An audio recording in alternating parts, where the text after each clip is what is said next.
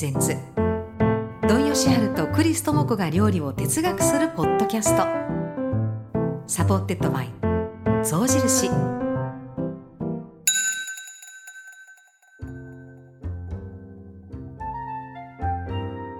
土井先生この間あの和食のお話をいろいろと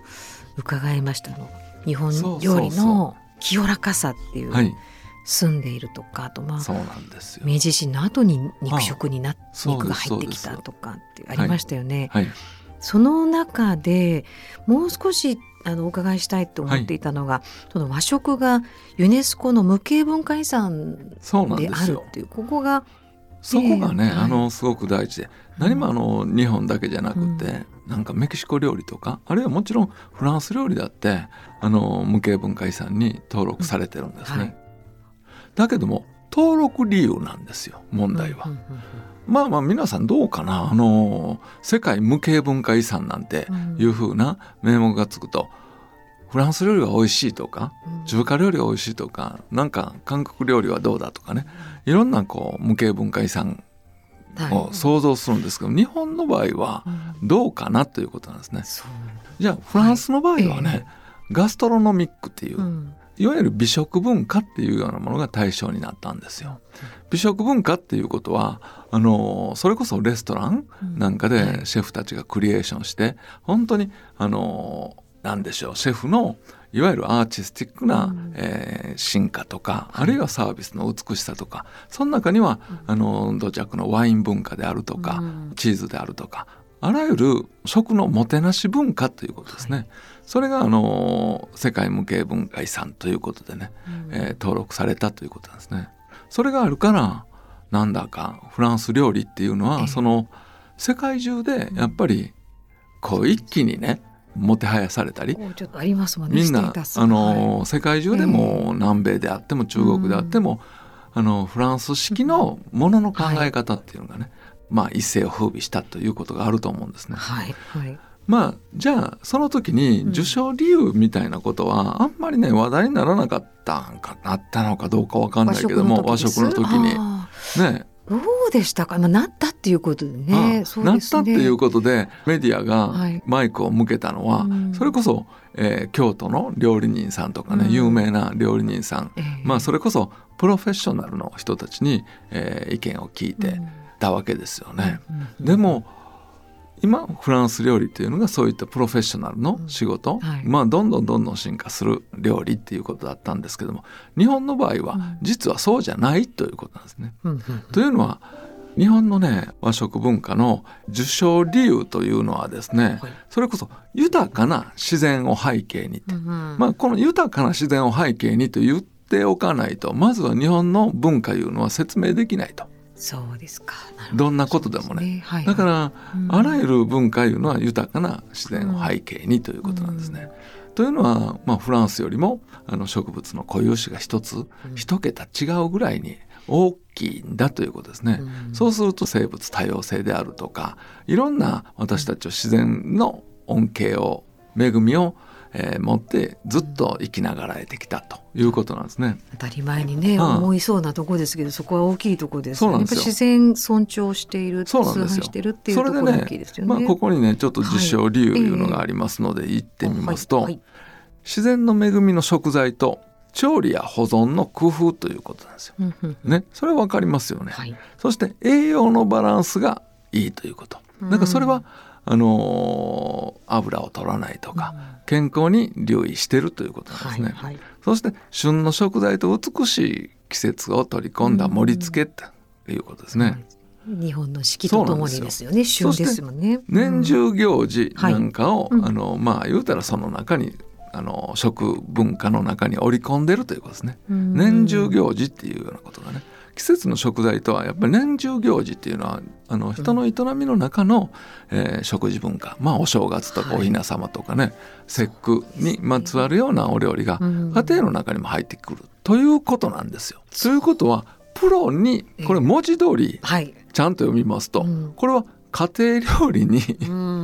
向かったあのショーなのであるということですね。うん、そうですね。なるほどね。でね、まあ皆さんにもお尋ねしたいんですけども、はい、このショーになった時に、えー、まあそれこそ皆さんのお母さんやらおばあちゃんなんかにマイクを向けて、うん、あるいはご自身にマイク向けられてね、うん、えー、ユネスコ無形文化遺産に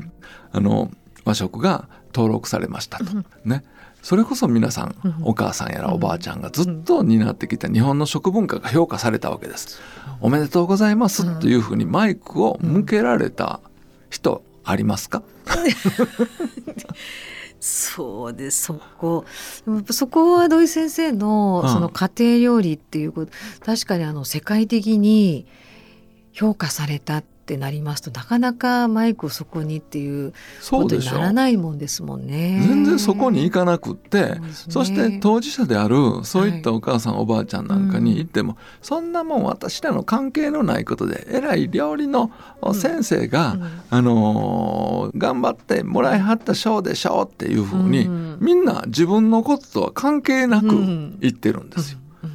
どうですかこれは？そうですね。でもそこは和食が何かっていうそのとてつもなくすごいものそ、ね,、の家庭料理イコール和食っていうことが今ね、うん、もう今の時代だからそれこそ私たちが洋服を着てるように、食生活も随分と変わってきた、ね、だけども、日本料理っていうね、まあ日本料理を代表するような研究者である熊倉先生とかね、はい、そういう先生とかみんながね日本料理いうのはそういうものっていうふうに、ん、昔ながらの一番やっぱりユニークな、あのー、日本料理を日本料理として扱ってるということですね。まあ私もその部分がとっても日本人にとって大事だから、はい、それを失ってはいけないということで食文化っていうようなものが、あのいわゆる料理の中にもっともっとよく考えて、えー、家庭生活でそうしたら楽しめるのになんて思ってるわけですね。だけども実際にはね、あのこれをあの決める時には私は関わることなかったんですけども、えー、フレンチの三國シェフとかね、はいはい、そういう人たちもあったらしいですね。うん。うん、あ無形文化遺産に、はいはい、あの何をもって申請するかとかね、まあ、もちろん京都のお料理屋さんとかいろんな人が関わったんやと思います。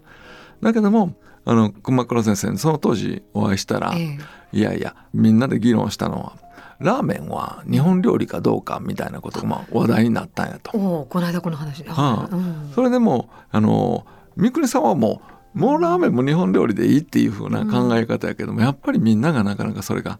えー、それを日本料理にしてしまったら、うん、結局日本料理って何か分かんなくなってしまう。ちょっと広くなりそうですもんね。うん、何か分かんなくなってしまうんですね。だから一番大切なものっていうのはやっぱり清らかな部分で、日本の自然を背景に、日本いうのは水にあの不自由したことがない国であると。手を洗うっていうようなことが大事で。そこから私たちは何て言うか、素材そのものを味わうとかね。そんな日本料理らしい文化ができたということ、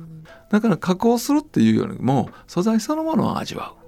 えー、美味しいお料理は俺が作った作ったなんていうのは、日本料理人はあんまりつつましくって言わなくって。いやいや素材が美味しかったり素材が良かったからねみたいな。旬やからねとか。そういうことを理由に、まあ、お話しすることが多いわけですね。そこもこうこの間その先生がそのフランスでも修行されていて、はい、素材の扱い方が日本の方に戻られた時に美しいその扱い方にも惚れたっていうか素晴らしいと思ったっておっしゃっててそ,、の違いは明らかですよね。聞いていても思いましたけど。もう本当にね、うん、やっぱりあの食材っていうのが一番大事で、うん、それを丁寧に扱うっていうようなことが、うん、あの和食なんですよね、うん、だから人間の力で美味しくすることはできないっていうことで何もしないことを前提とする和食っていうことだけども、そう考えたらやっぱり下ごしらえいうのがねすごく大事でその下ごしらえをやるプロセスそのものがねなんか和食文化、だから和食文化って結果っていうか、はい、そういうことじゃなくってね、和食ってクリスさんあの、うん、盛り付ける器とかお好きでしょきっと。好きです。ね好きですが。ね うん、選ぶのねそうでしょ、まあ、でも素材をこう生かすというか、最初に盛り付けって楽しいですよね、楽しいですよね。だけどもねその盛り付けっていうのがね、まああの日本料理の美しさというのは、うん、えー、案外その器に依存してるところがすごく多いんですね。はあ、器に依存してる。なんか器にみんなだからお刺身だって鯛もヒラメも、夏の例えばスズキも、うん、えー、ハモだって白身の魚で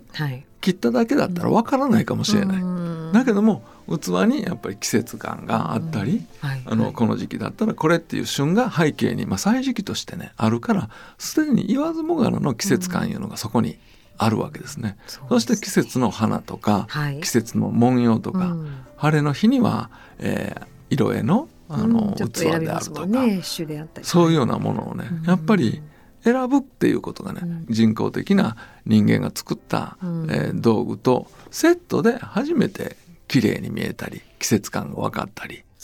楽しめたりするということなんですね。だからこの中にもあったようにこう盛り付けっていうのが受賞理由になってたりしますよね。はいはい、あそこも入ってるんですね。そ、ね、そこは例えばちょっと話しておりますけど先生は例えばその何にでも使える器っていうのも一つ、いいんでしょうけどそれでもいいしでもその季節感によってそうなんですよ。これ話がね、うんものすごくややこしいんですよ。だから今こういうふうに私もクリスさんの器っていうのが大事だっていう話をしたら、クリスさん。はさらに予備知識というか なんか勉強されてるから何をもっても美しい器っていうのが民芸の器とかそんなんあるんですよ。民芸の器って大体土物とかね、が多くって素朴で例えば白いお皿なんかが多いと思うんです、あんまり模様の派手なものじゃなくて日常使いのものですね。日常使いのものってそうやった無地とか日本の土物土器とか言った陶器なんて言ったら土の色をそのまま写したようなものが多い。ねアースカラーなんでしょどっちかというと。そうですよね、ね、そこに置くっていうのは逆の意味で素材が引き立つわけです。はい、模様も何にもないから、うん、そして季節感を言わない。通年使えて私たちの日常生活を支える、うん、えー、民芸的な器と、はい、そしてあ今日はお客さんが来るからとか、うん、今日はちょっと改まった日だ、まあ行事とかね、はい、そんな日に大きな伊万里のお皿を出してきて、うんうん、ね、案外北の方にまであるわけですよね。そうですね。まあ、それは楽しみ、うん、まさに晴れ時計じゃないですけど、ね、そうです。そういった区別ですよね、はい、区別をするっていうのが日本の文化で、だからその器なんかでもこの日常とまあ日常の晴れと毛と言いますか、毛と、うん、えー、そして晴れの日の晴れっていうのあの器っていうのがねちゃんと2種類あって、だから私たちって西洋とね日本と、はい、あるいはまあチャイニーズも行ったら、うん、そう思うね。いろんな料理、ね、アジアのエスニックなお料理あるでしょう、はい。えー、そうでしょう、うん、そして器も晴れのものがあって毛のものがあったり、うん、お料理の仕方も晴れのものがあったり毛のものがあったり、えー、家庭でするもの、西洋的にするものって。みんなやり方が違うっていうのが私たちの家庭に一緒くたになってあるというところが、うん、料理どうしたらいいのって。あの人が言うこととこの人が言うこと違うやないのって。みんななってるんですよ。そこで土井先生と例えば今日の、うん。なるそういうことって和食無形文化遺産になって和食とは何かっていうことを改めてこうやってお話を伺うと、うん、その辺がそぎ落とされてあそっか日本の食事って料理って何だろうっていう、まあ、考える一つきっかけですよね。はいはい、でもその時って例えば、まあ、土井先生はどうどう思われたんですか？その無形文化遺産あなったんだ。その暮らしで無形文化遺産どういうようなことが無形文化遺産として評価されたかっていうことに私は興味あったから、うんはい、熊倉先生にすぐあのお会いして伺ったんですよね。だから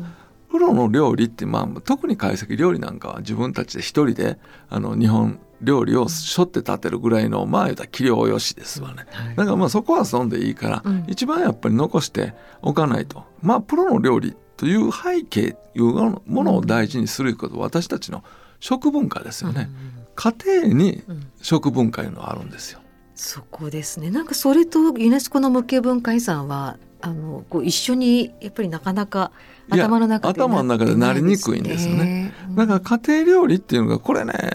お母さんやおばあちゃん文句言いはるかなと思ってたら 案外自分の家庭料理がちゃんとしてんのかちゃんとしてないのかさえ自分たちでも分からなくなってるんですよ。うんこここがねものすごく問題なんですよね。はい、だから私はまあまあまあその後、うん、えー、まあ、本を書いたりして日本の今の現代の家庭料理に影響を受けた食の図式？図式で表した食の早見表みたいなものをね、はいはい。書いたり して説明をしたりするんですフランス日程の説明されてそうですね。なんか暮らしのための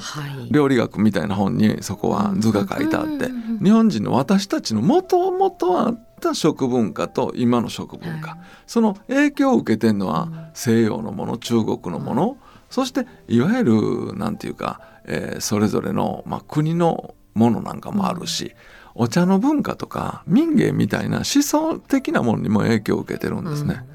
そして今やねあのレストランのお料理とか、まあ、テレビなんかで流れる、そしてファストフードとかね、あらゆるところに影響を受けて、私たちの家庭料理が生まれると。そう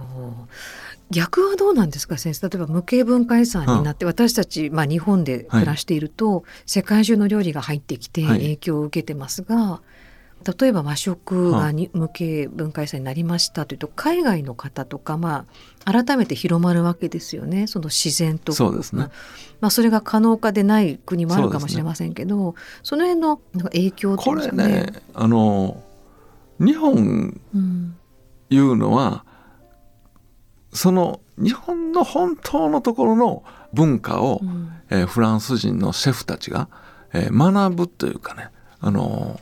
ー、習うことがいっぱいあるんですよ。うん、されてますよね。ねそしてね。そしてあのまあおなりになったけどもあのジョエル・ロブションなんか有名なシェフですけど、うんはい、彼なんかも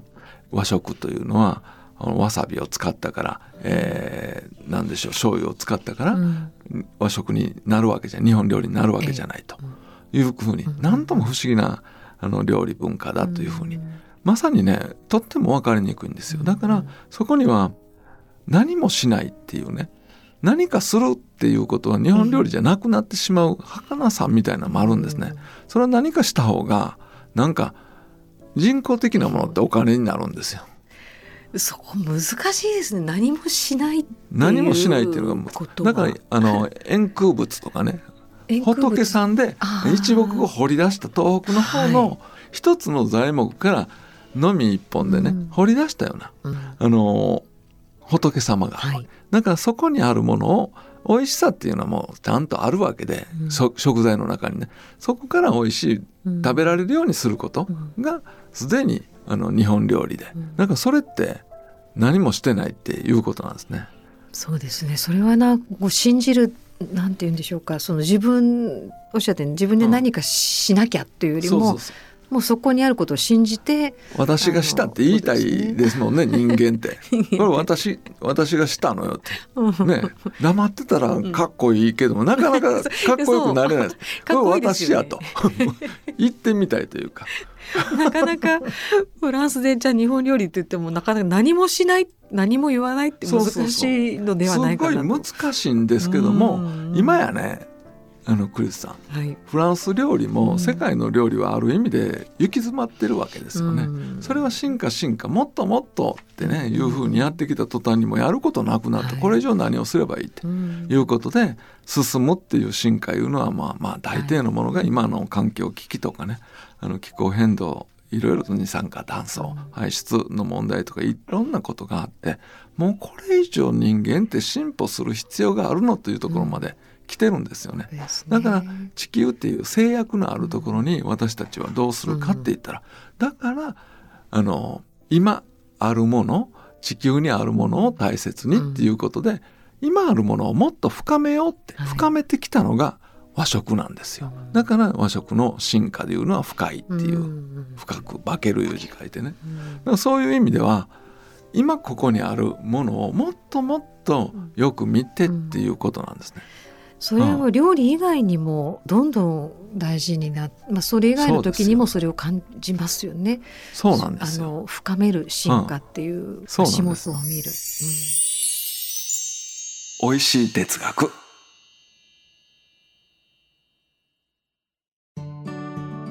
うちの夫時々晩ご飯を作ってくれるのは嬉しいのだが。玉ねぎはみじん切りに。思いっきり細かくしないとね。こだわりが多くいちいち時間がかかる。そんな夫のいや私にも救世主になってくれそうな象印のオーブンレンジを手に入れた。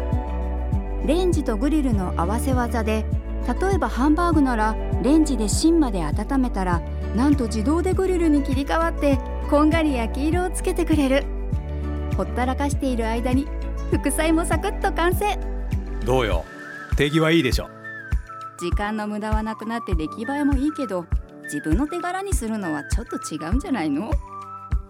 何気ない毎日に楽しさと豊かさを。毎日のみんなのとことん使えるオーブンレンジエブリノ今日を大事に。象印。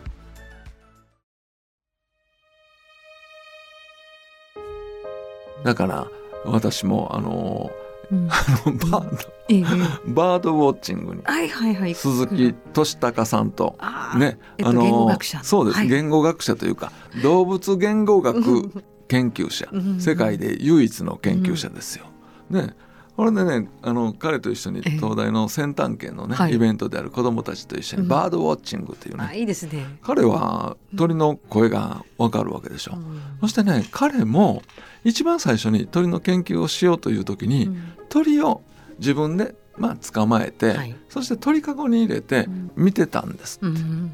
だけどもそうじゃなくって何かきっかけがあって望遠鏡を、まあ、持ったと、そして望遠鏡で鳥がいるところに自分で出かけたと、うん。うん、そうすると鳥かごのあの鳥というのは本当に生活してるんじゃないんだ、はい。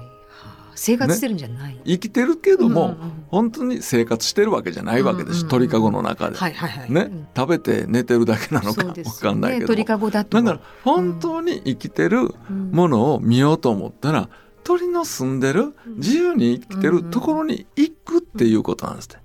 だからそれっていうのが自分で見つけないとダメなんです。よ。うんですね、自分で感じるんです。だけどもその中に無限の面白さがある。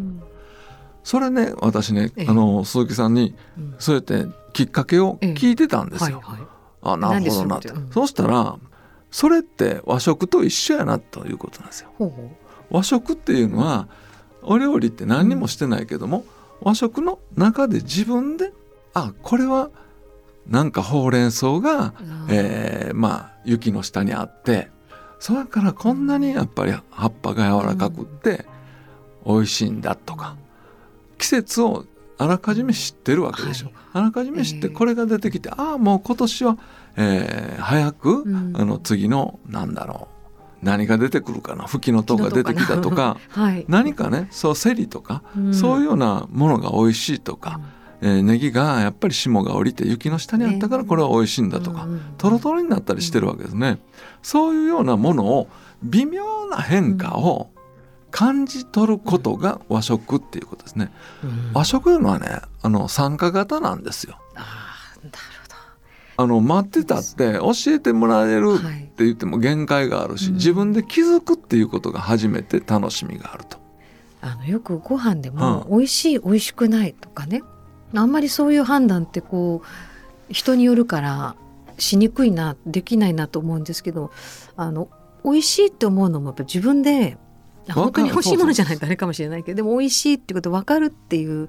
分かるか分からないかそうなんですそれがものすごく大事でね、うんうん、だから私はね初めて昨日バードウォッチング行って、うん、まあ学校からね大学から、えー、あの公園まで歩く間に、はい。はい、普通の道ですよ。電車道の隣みたいなね、うんうん、そんなとこ歩くまでの間にここへ来るまでに4種の鳥に見つけたって、うん、私は一つも見つからなかった。んですよ。そしてそれから公園内を30分40分ぐらいかな、えー、まあみんなで観察をすると、うんうん、彼に導かれて私は4種まで確認できたんですよ。四十柄とね。だけども彼はもう20種。えー20種その中に、えー、子供たちのお弁当に入ってた鶏の唐揚げも入ってるんですけどね。ドキ。急に食の話に戻ったけども。入ってるから。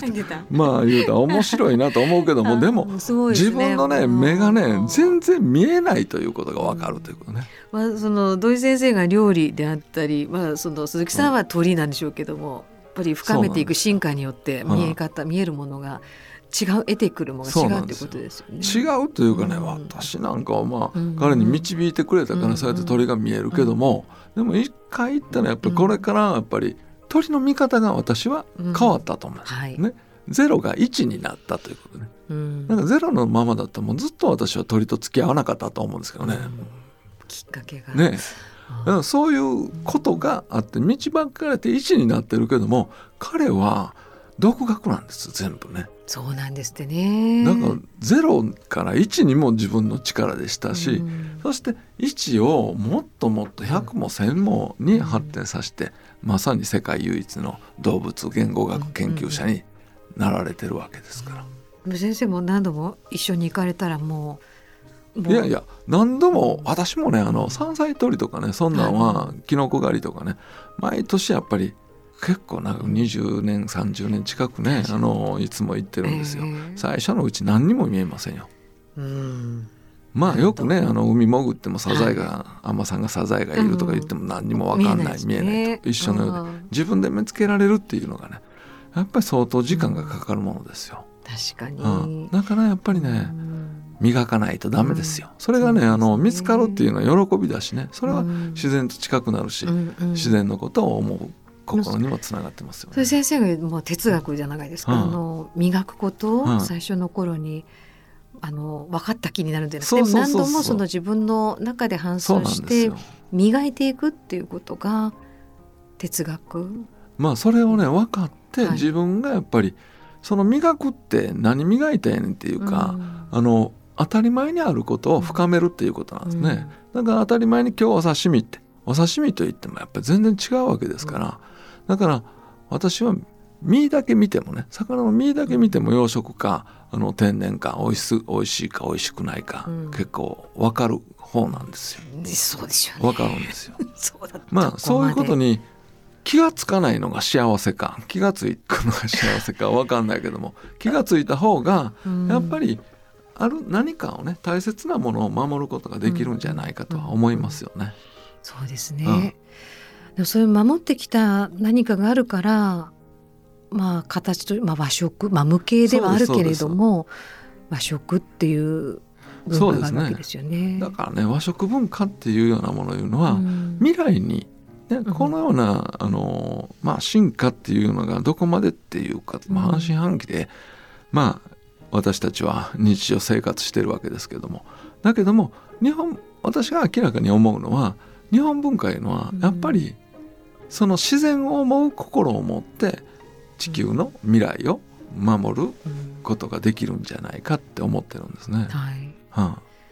そうですよね。それはぜひ持ってたいですよね。そうそうそう。だけどもそれをね、うん、あの世界中の人は無意識のうちにね、うん、なさってるんですよ。うん、フランス人の日常生活も一汁一菜でしょ。あ、そうでしたよね。一汁一菜だって。はいはい。だから無意識にやってるんですよ。だから価値は、あのまあ、お金のもらえるものにもっともっと努力しようって、うん、でも日常生活にそんな別に普通に生きてるというかだから普通と特別とちゃんと両方区別してるということですね。うん、日本料理だってもっと進化したりいろんな要素を取り入れたりして、進化のしよういうのはいくらもあると思うんですね。はい、日本料理いうのは工夫してこなかったから、そういう意味では。うん、だけども家庭料理別に工夫したりいろんな別な特別な手のかかるものを食べようと思ったりしなかったら、和食の世界にはめっちゃいろんな楽しいこといっぱいありますよ。うん。そうですね、はあ、そうですよね。なんかもっともっと広いにも行きたいし今でもお話伺っててその素材が美味しいっていうもの素材っていうようなもの。永遠にそれがあるとも思いにくくということだったり、ね、まだ大事にしなきゃいけないものがはっきり見えてきますよね。だからそういうねやっぱり綺麗なって思うこととか、うん、自分で気づくこと違いに気が付くこと、まあ、感性を育てるっていうことがやっぱりこれからも大事だと思います。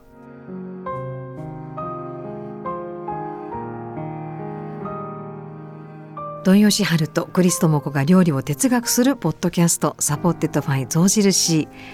いかがだったでしょうか？今回はここまでとなりますが皆さんからのメッセージご質問、えー、感想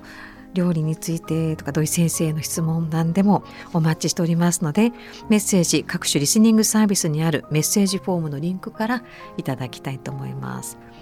はい今日も先生ありがとうございました。ありがとうございました えー、土井善晴とクリストモコが料理を哲学するポッドキャスト、はい、毎月第2第4木曜日の午後4時に各種リスニングサービスで配信されます。次回もどうぞお付き合いください。お相手はクリストモコと土井善晴でした。J-WAVE プレゼンツ土井善晴とクリストモコが料理を哲学するポッドキャスト。Supported by 象印毎日食べるものだから白いご飯のクオリティってすごく大事だと思う。ご飯が美味しいかどうかそれは夫の反応を見ればすぐわかる。今日のご飯どう？あうん。美味しい。これが今までのリアクション。悪くはないけど普通といえば普通だ。さて今日から炊飯ジャーを象印の塩分炊きに変えてみたかまどだけにヒントを得てお米が激しく舞い上がり一粒一粒ふっくら炊けるらしい。そのせいだろうか。お今日のご飯うま夫のリアクションもかなり激しくなっていった。やっぱりご飯って大事よね。何気ない毎日に楽しさと豊かさを。うまいご飯で暮らしは変わる。